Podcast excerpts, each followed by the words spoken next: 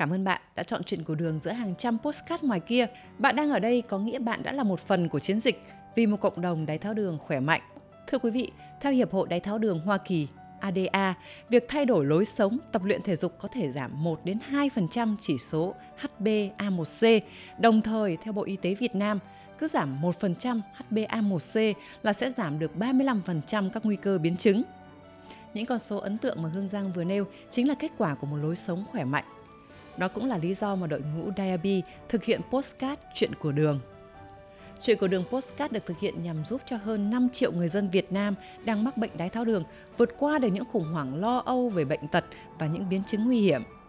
Khách mời của chúng ta phải vật lộn khi chung sống với bệnh đái tháo đường, thậm chí phải đối mặt với những biến chứng nguy hiểm. Nhưng giờ đây, họ đến đây với một sức khỏe rất tốt, một tinh thần thoải mái tích cực để chia sẻ với chúng ta câu chuyện của họ và của đường.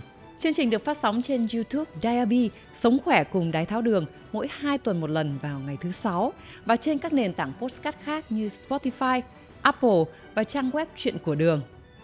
Chúng tôi rất mong nhận được sự theo dõi và góp ý của quý vị. Xin chào và hẹn gặp lại các bạn trong các tập tiếp theo.